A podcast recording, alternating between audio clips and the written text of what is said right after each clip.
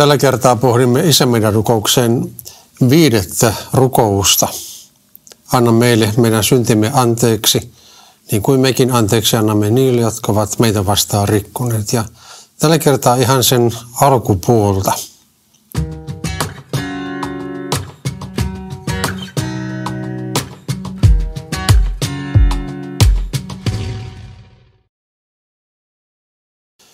Taitaa tosiaankin olla niin, että omana aikanamme käsitys siitä, mistä synnissä on kysymys, on alkanut hämärtyä.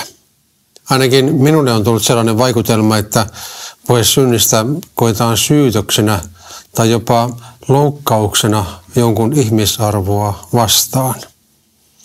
Seurauksena tästä on tietenkin se, että synnistä puhumista varotaan, jottei ihmisiä loukattaisi.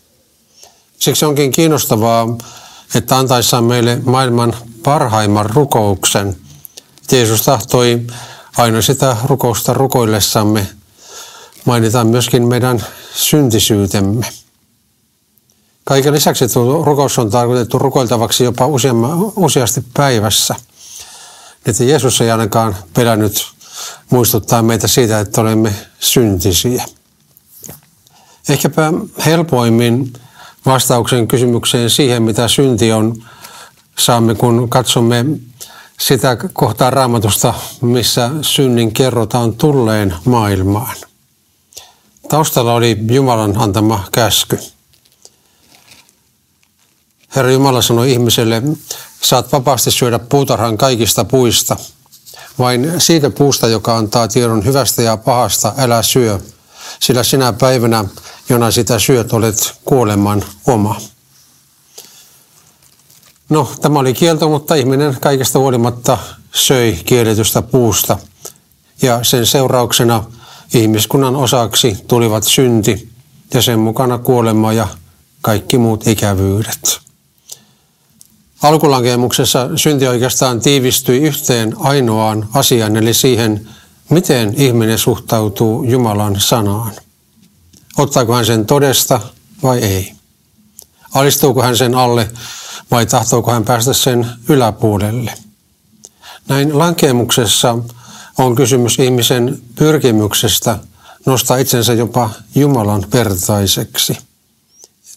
Ja niin kuin silloin kun näin tapahtuu, niin ihminen unohtaa oman paikkansa tässä luomakunnassa ja siitä, että hän on vastuussa kaikesta Jumalalle. Synti on siis Jumalaa vastaan nousemista.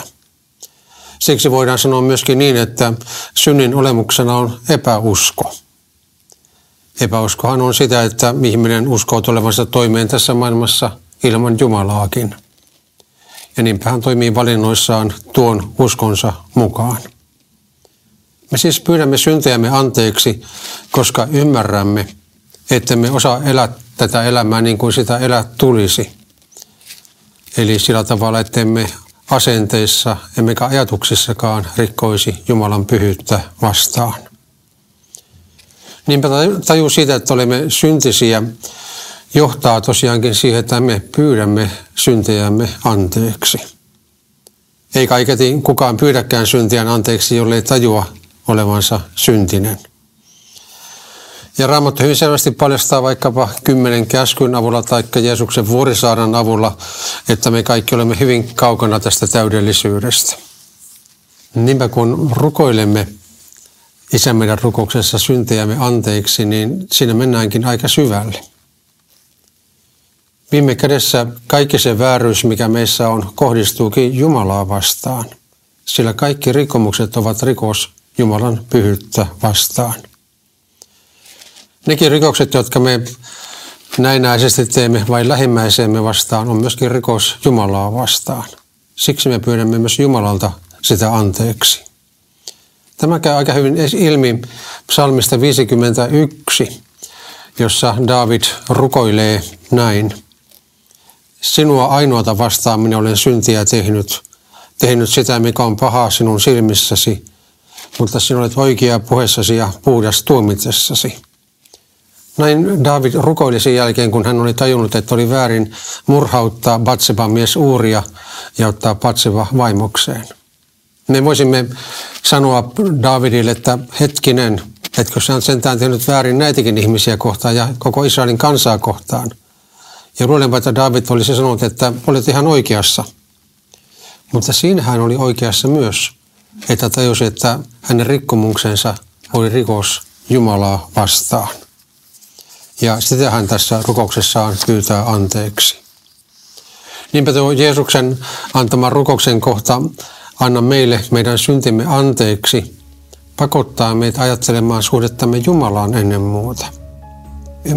Ymmärrämmekö me oikeasti sen, että itsekkyytemme, rakkaudettomuutemme, laiminlyöntimme ja oman edun tavoittelumme ovat loukkausta Jumalan pyhyyttä vastaan. Aivan ensimmäiseksi tuossa Esämeidän rukouksessa pyydettiin, pyhitetty olkoon sinun nimesi, koska syntimme loukkaa Jumalan pyhyyttä, me pyydämme häneltä vääryyttämme anteeksi.